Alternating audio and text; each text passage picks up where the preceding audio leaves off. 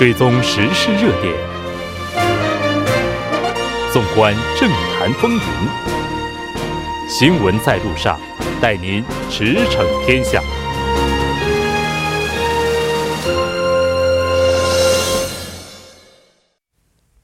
了解最新热点焦点，锁定调频一零点三新闻在路上。接下来的半个小时呢，依然为您带来我们今天的时事讨论会。稍事休息，马上回来。您的参与，我们的动力。参与我们的节目，您可以通过手机短信的方式发送短信至井号幺零幺三，每条短信收取五十韩元的通信费用。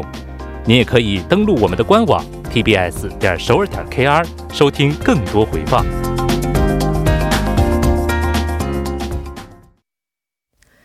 呃，接下来依然为您带来我们今天的时事讨论会。那我们今天要讨论的话题是韩国将日本将韩国移出白名单，面临崩溃的韩日关系以及东北亚政局。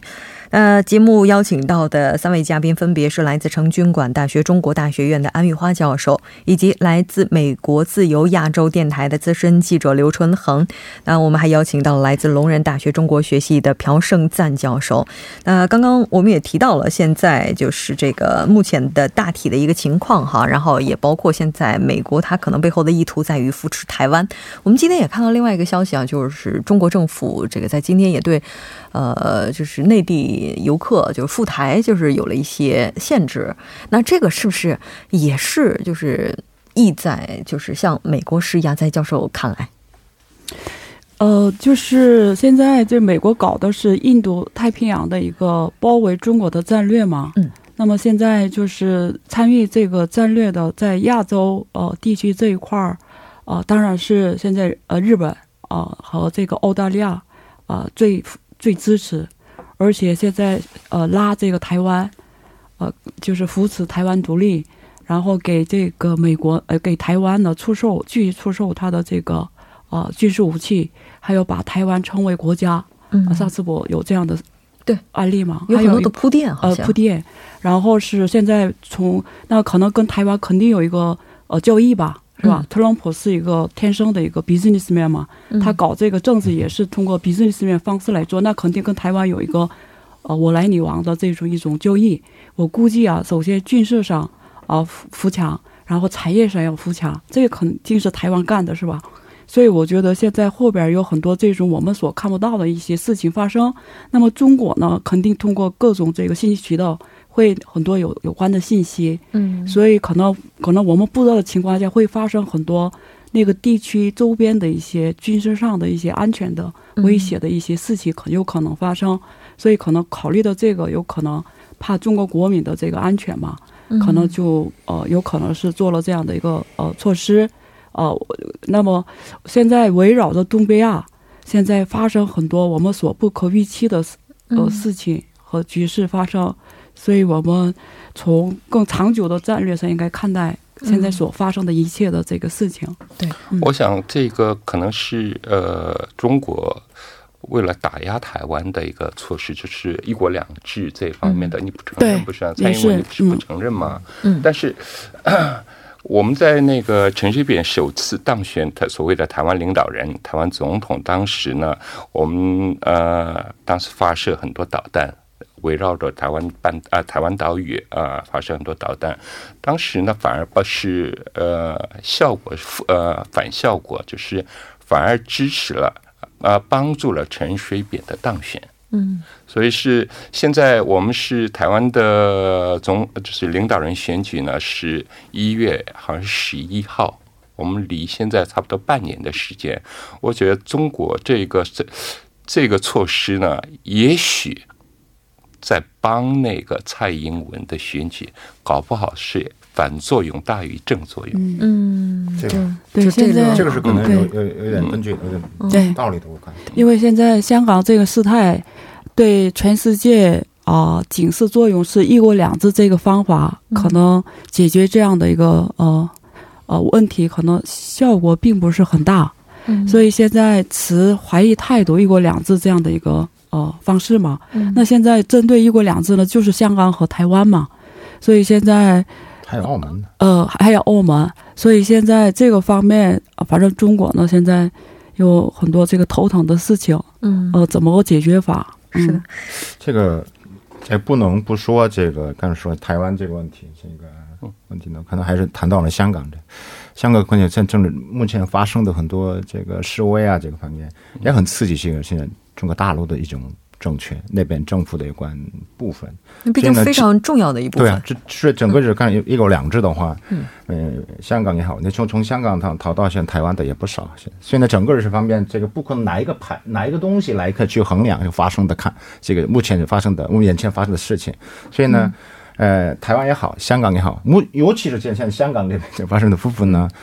啊，我们也得注意，对，去看看这个事。他们说香港的背后也有特朗普吗？现在？现在就是也也有那么说的，嗯，因为毕竟就目前既得利益者的情况来看的话，就很难排除特朗普他的影响力。对对对，因为毕竟就能在这样的一个当口就抓住台湾地区，这个你说没有美国力量，这个根本不可能。对。难以的，让人信服的哈。台湾媒体报道是蔡英文捡到枪，他说不是捡到枪，捡到原子弹，捡到原子弹。哎，这句话挺有意思。哎，这轮的话，就我不知道各位专家是怎么想，就觉得这轮好像中国的反应就似乎没有那么快，因为韩日纠纷，大家。就是在这个事件发生之后，然后才慢慢的体会到它背后大国力量的风起云涌，对吧？但是好像在整个过程当中，中国好像并没有特别积极的去，就是去发挥影响力，或者说没有。中国是很聪明的，中国现在这级。曾经想发发展中国的半导体吗？他们现在把这个事态认为是中国的一个机会嘛？嗯啊，这样想，所以这次王毅不跟那个呃康金和呃他俩见面了嘛？嗯，然后那时候康金和就是说了很多日本的这些不合理的这些措施，呃，王毅只说了一句话嘛？嗯，就是这个现在就是我们是比如说。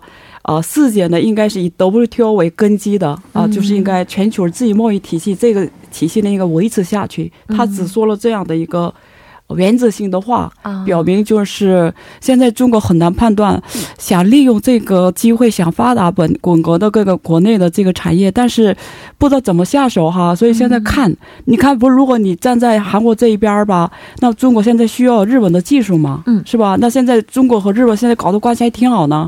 你不不能惹这个日本吧，对吧？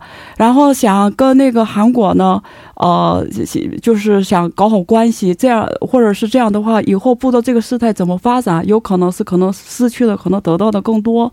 所以现在中国是观望，看看找哪个这个契机，呃，做对中国最有利的一个选择。其实这个方面，为什么中国的抱着一种观望的态度啊？现在很那个部分，我认为还是这个是分这个政治板块还是经济板。板块分开来去理解，那政治呢来讲，就说实在话，咱们中日之间呢，老旧说法就是死对头的，嗯，对吧？这个是情感上，你不管是韩国人、中国，都是有有这暴政心态的。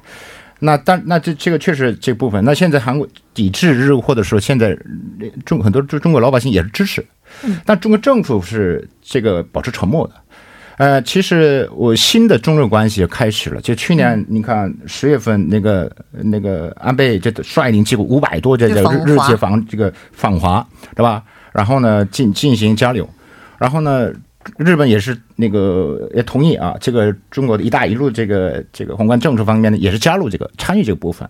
那这个方面也是可能，你看这特朗普明明明特朗普他知道这个事情，那也也加入。等等因素，这个方面呢，那对政府来，中国政府来来讲呢，这个方面新的是新的这个中日的关系呢，一一种转折点，所以呢，它不可能现在目前来看，韩日之间的不能，我是我赞成日本，赞成韩国是不可能的。那经济角度，刚才我说的有利有弊，那有利呢，可能是这么讲，那肯定是很多人说法呀，这个方面。可能目前这个这个韩日之间打那个打仗了，那这个肯定是那成为中国产品的是替代品了，对吧？所以呢，有中国有个相相关产品呢，可能是可能是增加了那个整个出口当中百增加了可能百分之二点一，还有可能韩日之间的一种摩擦，这个这个这个打仗了，那这个方面可能是垄断本身这个韩日垄断了这个整。半导体的产业的一种行业，那这个方面呢有空白的这个当中，嗯，那中国呢有一个成为新的一个选项了，也可能加入了这个空白的市场。嗯，那这个这个是有利了。那有弊是什么呢？刚才说了，本身韩国呢从日本进口，对吧？那个产品呢又出口到中国，那中国呢这个出口到我成品呢又又呃完呃多半成品呢又又又卖给是华为啊其他的中国的 IT 产业。那整个是一连连贯的，本身这个韩中日呢产业的一条链上上的，所以呢整体来看这个方面呢，中国的这样一种立场是，可能是只能是现在观望态度。那肯定是你看，他是可能一个原则上，那可能是习主席要原则上什么呢？本身这个公平贸易，现在它本身这个中美贸易大战，你看，那这个本身日本也是，你看这个。不不，这个不遵守，就本身公平贸易。跟刚刚华说那个那 G 那二十的那个在在日本举行的那个峰会上，也是本身这个这个安倍也说了嘛，对吧？这个公平贸易主张这公平贸易，但是他是可能违规违违约了，这个是这个部分。所以这个方面有可能中国政府说一句话，但是呢，不可能更进一步积极的参与，可能是有一个难度。嗯，我怎么觉得都是阴谋呢？如果要是按照就刚刚朴教授提出来这个时间轴来看的话，可能日本在去年就已经开始谋划了吧？因为那对于韩国来讲，如果和韩日之间就展开贸易纠纷的话，韩国可以寻求斡旋的力量是美国，但美国和日本已经达成默契，那这个时候半导体方面。往来贸易比较多就是中国，那日本的话等于提前也把中国给关系先搞好，先友好了。完了之后，那就日本那韩国现在基本上就是孤立啊，现在是孤岛了。韩国不并不孤立，他应该到北京去跟那个中国更呃密切交流一下，因为是。韩国和日本，它和美国是一个很奇怪的三角同盟啊，对，不那么稳固的三角。以前以前很稳固，现在是不那么稳固的一个三角。以前很稳固，但是没有永远永稳固的关系，没有没有没有，嗯，只有永恒的国家利益。呃，假如是说你那个安倍晋三和特朗普，你们在大阪这么两个人就密谈谈好了哈，要欺负我们的话呢，我们跟到北京去，我们跟北京呃去拉拉手，我们呃中韩之间也亲密一下，就是其实所以是从一个局势上面来说，这个美国应该出面，他假如是不出面的话呢，你。不要把中呃，不要把那个韩国逼到逼上梁山，对，逼上梁山，不要把韩国逼到中国去，逼到北京去啊！刚才我说的一半，咱们是没有永远的朋友，没有永远的敌人，对吧？嗯。所以你看，不稳固的这个韩美日的关系，这个很明明摆着。像为什么这个很多人说是这个中美？那个贸易大战也好，这次韩日贸易大战都是这么笑里藏刀，是不知道你什么时候拿出什么东西。是这个不稳固，也是给自己留活路吧。我们来稍事休息，关注一下这一时段的路况、交通以及气象信息。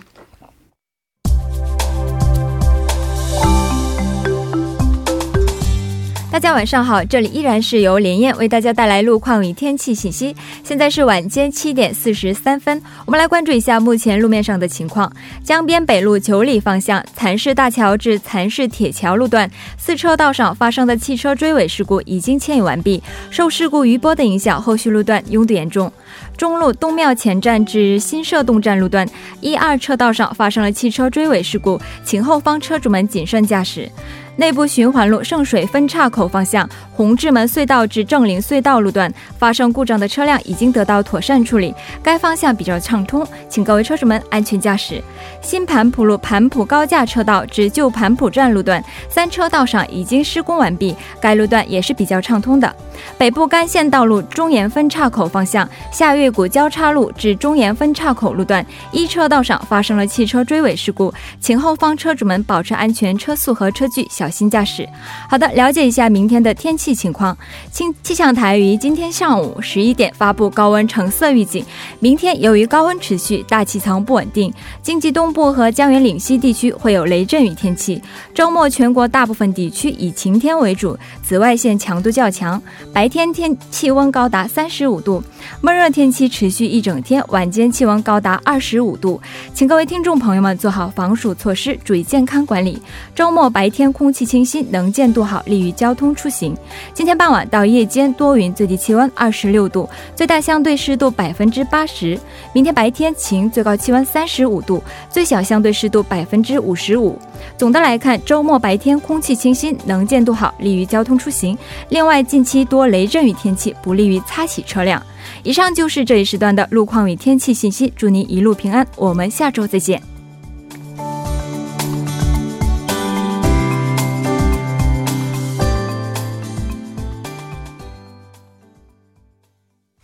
续为您带来我们今天的时事讨论会。那我们接着刚刚的说哈，这朴教授刚才是被打断了，您还有继续什么要补充吗？嗯嗯，那，其实其实，在休息的时间，目前来讲，你看，现在不是这个在泰国，泰国是曼谷就进行了这个这个韩美日的这个外长谈判嘛？我看现在很多媒体还是就是说很期待美国的斡旋，我觉得这个太太单纯了，太纯太太纯。纯了，就是怎么说那个太单纯。我这看是这门儿都没有看，门儿都没有。我看他是努力，对吧？就是看透了真相。呃，这个假如积极的这态度这么多话，事情不能发生到现在，对吧？嗯。所以呢，这个方面我做个补充。所以呢，这个。只能是靠你自己，不能靠着美国，还是靠日本。刚刚在休息的时间，朴教授还在那说呢，就目前这个局面的话，可能仅仅依靠外交是没有办法去解决的。但是现在对于韩国来讲的话，除了依靠外交手段之外，我们还有什么可以利用的吗？其实我这么想，就是刚才比较同意这个刘记者说的那个事儿，就是说，呃，现在你看美国这么不注不积极的，就是斡旋嘛，是吧？嗯。那什么时候？反正韩国短期内。嗯，不是长期哈，就短期内解决方案只有在美国。嗯，美国不不让美，就是美国如果不出来这个调解这个事情的话，没有方方法的。现在是无解的，对，无解的。那么怎么让美国积极参与到这儿来呢？那这个韩国呢，在战略上、心理上不一定啊，但是表面上至少跟这个中国和这个俄罗斯靠近乎。嗯啊，特别是跟中国，就战略上的嗯靠拢。嗯，靠拢，比如说以后未来产业领域，呃，就是更加靠近乎。这样的话，美国就开始呃动摇了。刚才说了嘛，就是给他一个信号，你不要把我逼上梁山，嗯，这样你死我活的哈。反正东北亚，你以后就是你的就是美国的这个可能就是影响力，因为这次这个事情有可能削弱，是吧？那如果美韩国的第一和中国的第一合起来搞的话，能成为世界的第一吗？所以，我现在今天又又写了一个 opinion 嘛，我就主张这个战略上，你至少应该这么做，心里不一定，这样美国才开始紧张起来。上次本来特朗普一点都没有关系，后来他什么时候派这个博尔顿呢？派派那个谁过来呢？就是那个呃斯蒂威呢？就是看韩国企业到中国去找那个氟化氢，就是替代那个国产。那时候俄罗斯、中国都说给韩国提供这个。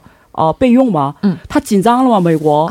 还派这个斯蒂夫还有那个谁寄来的博尔顿，他就是博尔顿，他寄过来了嘛，嗯，就是说来了也没谈啥，哎，就对啊，但是就是说至少能做到这一步，也是因为当时做了这样的一个举举动，要不根本不理你，就来都不来了，就是欺负你一句话，所以我觉得战略上应该是更加跟中国和这个靠近乎。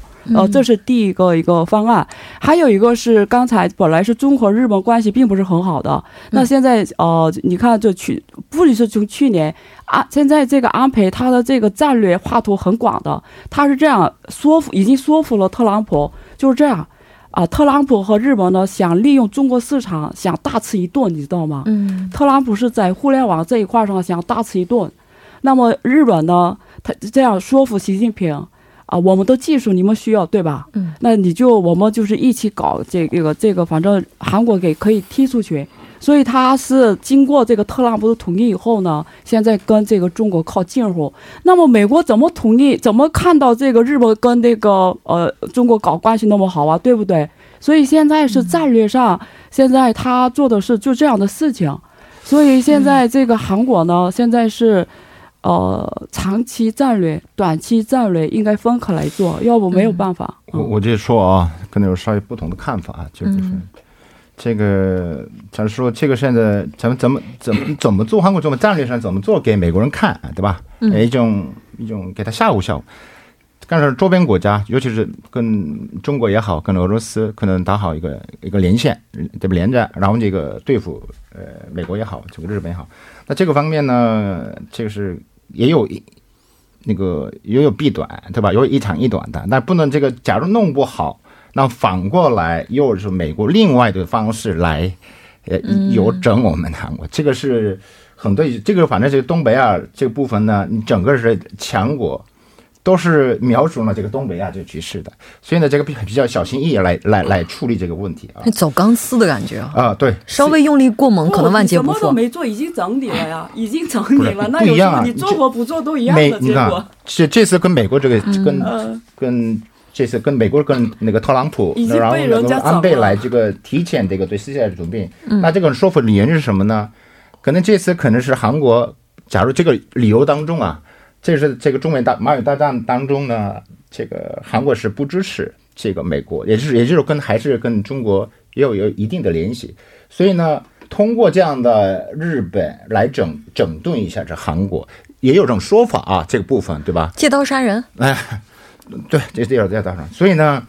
刚才我说这个这个不能随便这个把这个你这针对哪个国家你联手来来来来打击这个国家是这个方式，这个咱们这个还得是小心翼翼这个看啊。那我这个部分什么呢？咱们紧接谈这个现在目前媒体也关注的部分，也就是这个韩日这个军事情报保护协定，对吧？这个协定呢，这个假如这个对啊，韩国不是说接下来考虑考虑啊？对对，考虑啊。这个八月底就到期了嘛。假如一方假如呃，这个不同意的话就不行了，对吧？他这个不同意的话，是不是美国会更紧张啊？对对，这这个假如他是韩国是他把这废除了这个条定的话，不是日本，这美国是最紧张的，嗯，对吧？你这个影响最可大，这个最大的是不是日本？就是美国，嗯，美国呢，这个韩日之间的这个军事情报保护协定是最关键的。对，当时签的时候，美国积极的签，所以呢，其实呢，美中美国呢。也是可能是，你看特朗普，假如你们需要的我是出那个参与，嗯。啊，然后呢，韩国政府拿这个牌子啊，这个牌子，哎，这个这咱们说几多米啊，这个牌子有可能这这这么做的，我们韩国呢也有可以考虑这个这个牌子，嗯，那就开始以后呢，可能又稍微有一个立场上有一个比这个消极稍微有个积极的态度，那你看那泰国现在，那那当然结果是我们是很明显的，但是这个还是需要这个东西，所以呢。刚才我说的这个军事这个情报保护协定方面呢，呃，目前来看这个马上到了，然后日本这个把这清名单清单这名单这个部分也是那个实施八月底是吧？差不多那个时间就二十八八月底，它是二十八号，这个是二十四二十四。四号，所以呢，市场上或者市场在其他专家预测呀，有可能是这个方面呢，美国是有可能。就是在二十四号之前说服。日本就这个其他专家有这么看法啊，所以呢，这个时间段是呃，目前是不可能啊。其实今天就发生在泰国曼谷，那个韩美日外长会谈是可能是一了了之了。但是私下可能这个方面，假如韩国是怎么样拿这个牌这个牌子来打出，按照这个方面有可能在变化，那也是这个事儿拭目以待了。我看，嗯，我觉得那个不是牌子一点用没有，为什么呢？就是因为吉索米亚呢，就是。呃，以前就是呃，以前的时候可能就是日本和韩国之间可能利用那个协定来就是交换的信息多一些，但是从前年开始，一七年开始几乎没有信息可交换了。啊，前年的时候我记得大概有七件，啊，然后现去年都是有一件，可能现在一个都没有，呃，就没有一个实用性的效果，就形同虚设了。哦，形同虚设。所以，如果这个假假如说，呃，按他的这个飘飘车思路来，如果他有用的话呢，我觉得为什么没意义呢？因为这个日本今天已经把韩国剔除掉白色清单了。那你说这个，假如说因为几十米啊，美国害怕，然后你给调解了，然后说的，难道又又开一个什么一个那个会议，把这个韩国又拉进到这个白色清单里吗？没没不可能那么做到的。再说了，现在剩下的只有一个，就是具体的一个条令，就是以后怎么做。就具体的条令里边，如果最好的结果，结果我们可以期待什么呢？可能包括在那个清单 list 的可能项目少一些，嗯，哎不不多一些，可能就是那个六个月审的那个那个可能多一些，然后可能个别的可能少一些，这个是最好的结果。除此之外，没有其他的。不是这个本身是鉴于朝朝鲜北朝鲜进行核武器，那个时候可能缔结那个韩日两国在情报领域上加强合作，这军事这个情报保护协定的。那看北朝鲜、北韩这没什么问题了，嗯，就信息不是这么交换的这东西了。那关键这个北朝鲜这个按照它的变化的它的形式来看，那肯定是美国呢需要这个方面的韩日之间的一种情报信息。那肯定这个方面呢，对他来对美国来讲呢。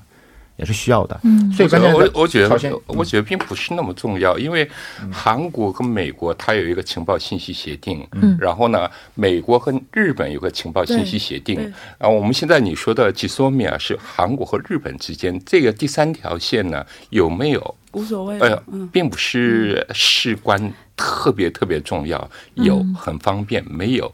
就是通过，就挺鸡肋的。通过呃，通过一个呃一个角落再再传过去，那不耽误事儿。哎，也就是说，接下来到二十八号之前啊，就是这个白色清单，就是白白色国家名单，这个对于韩国来讲，就是说重回的概率几乎上是零，完全没有。我个人是那样的啊，就之前已经开完会议了，而且已经改签了，改怎么可能又收回呢？美国要调停的话，早就调了。干嘛现在呢？这这个根本说不通。这个就像中像中国，像中美贸易战的时候，中国还可以拿拿出一个什么吸毒？对，时间关系，时间关系，看来对于韩国来讲，只能是最大限度的止损了。非常感谢三位教授带来今天的这一期节目，我们下期再见。嗯，好，下次再见。那到这里，我们今天的节目就是这些了。栏目监制韩道润，责任编辑董爱颖、张一娜，感谢您的收听。我们下周同一时间依然陪您在路上。我是木真。